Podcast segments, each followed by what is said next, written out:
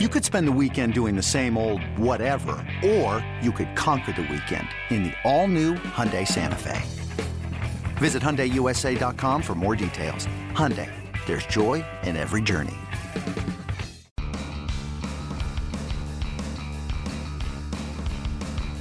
You're listening to MLB.com Extras, brought to you by MLB.tv. It's baseball everywhere.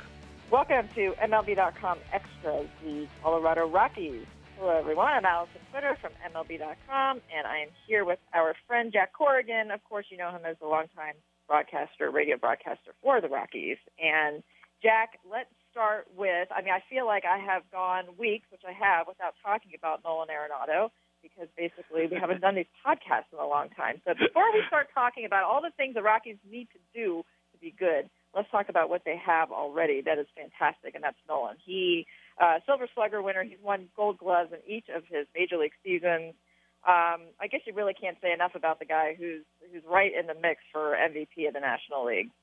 Yeah, I mean it, it's pretty remarkable. Uh, the, the Rockies certainly knew that Nolan was going to be a talented player, but um, what he has displayed and how quickly he has done it in his big league career is what has been most impressive. Uh, as a minor leaguer, everybody talked about his offense, thought the defense was going to come along.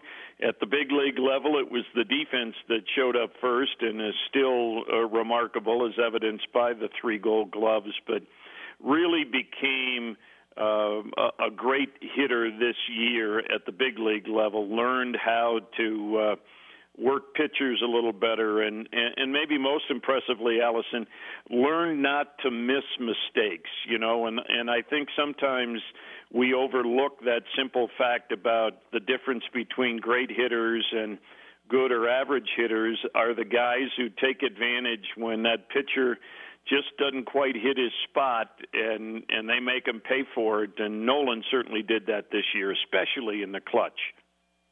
So I'm looking at his splits, and of course, Rockies hitters are always going to have that stigma of oh, they're you know they they're Coors Field hitters, and um, I mean his splits are better at home. You know, 316 average at home, 258 on the road, on base percentage 350 at home, 296 on the road. But he had more home run home runs on the road, 22 compared to 20 at Coors Field. Um, so in that respect, it's he's a pretty pretty even player, I guess you could say.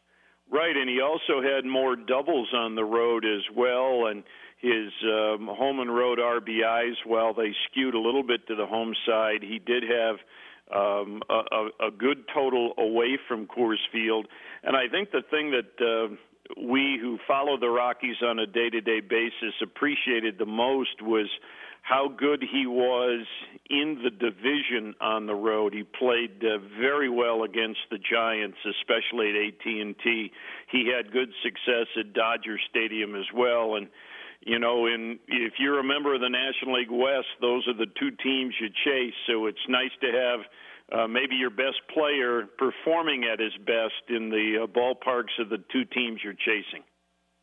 So I was in Denver last weekend visiting some friends, and uh, once their friends uh, discovered what I do for a living, they all wanted to know what the Rockies need to do to be good again. And I basically said uh, they're going to have to figure out a way to develop their own pitchers um, and and learn how to it, it just be a better pitching team. But I I was looking at some of the um, some of the numbers that uh, Thomas Harding came up with and obviously their offense is one of the best in the league. And first, the, the first inning, they're they're like third in the major, scoring 30, 63 runs in the first inning. Okay, so they're very very good in that respect. But now the pitchers are also giving up just as many runs. So they've uh, they've given up uh, 55 first inning runs, which is the highest in the majors, 63 in the second inning, 66 in the third. So obviously, um, when you're setting a tone for a game and you're getting behind that quickly, that's one of the major problems I would think at this point.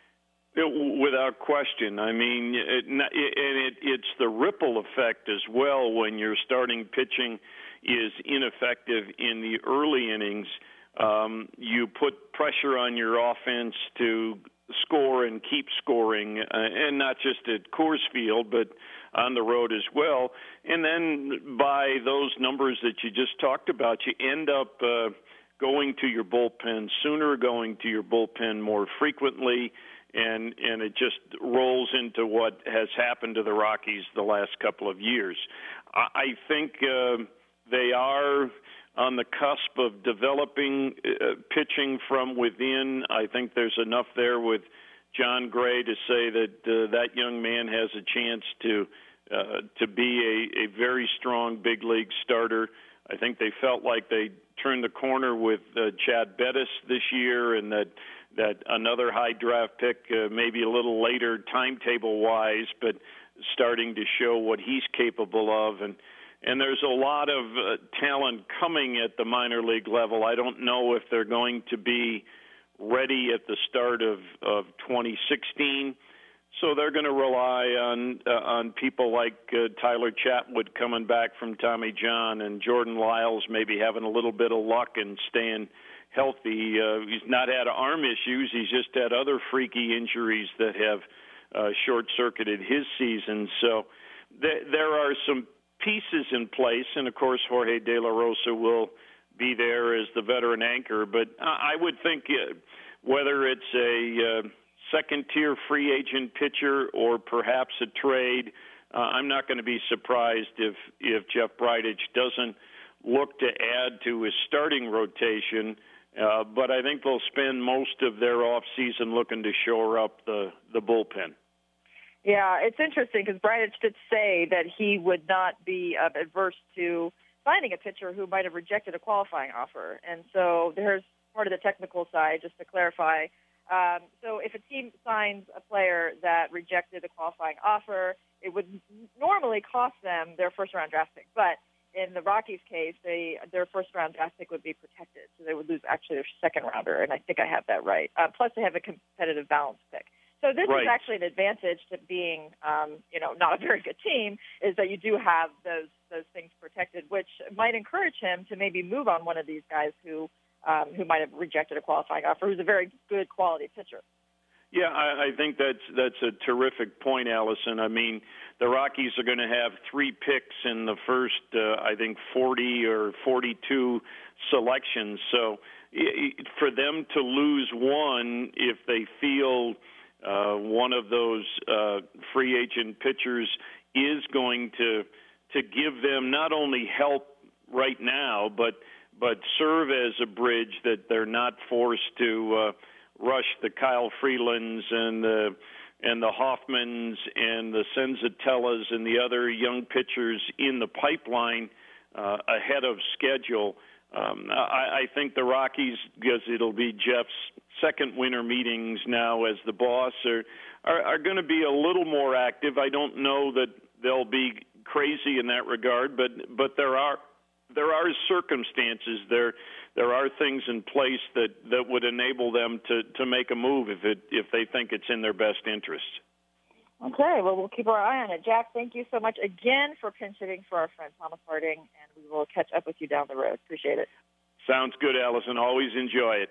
MLB.tv Premium, the number one live streaming sports service, is celebrating 13 years. Watch every out of market regular season game live or on demand in true HD. Real time highlights, live look ins, pitch tracking widget, and more. MLB.tv Premium includes a free At Bat 15 subscription. Watch live baseball on over 400 mobile and connected devices. Watch at home, in the office, or on the go every night on every device. Blackout and other restrictions apply. Visit MLB.tv for details. Hey, Rob Bradford here. You guys know I'm always up for a good MVP story, and one of the best stories is Wasabi Technology. Wasabi is the world's hottest cloud storage company, and it's become the go to provider for professional and collegiate sports teams, including 20 Major League Baseball teams like the Red Sox and NHL teams like the Bruins and Vancouver Canucks. Even the Liverpool Football Club is getting in on the Wasabi action. So, why is Wasabi the MVP? Well, Wasabi was purpose built to free businesses from skyrocketing storage costs and unpredictable transaction fees that the Amazons of the world are charging. In fact, Wasabi is up to 80% less than those hyperscalers and doesn't charge a cent for businesses to access their data. From Wasabi's AI enabled intelligent media storage, Wasabi Air, to the industry's only cloud storage service with triple protection against cyber criminals, data deletion, and ransomware, Wasabi's taking the lead in driving innovation in data storage and helping sports teams to unleash the power of their data. Wasabi, another Boston based championship team.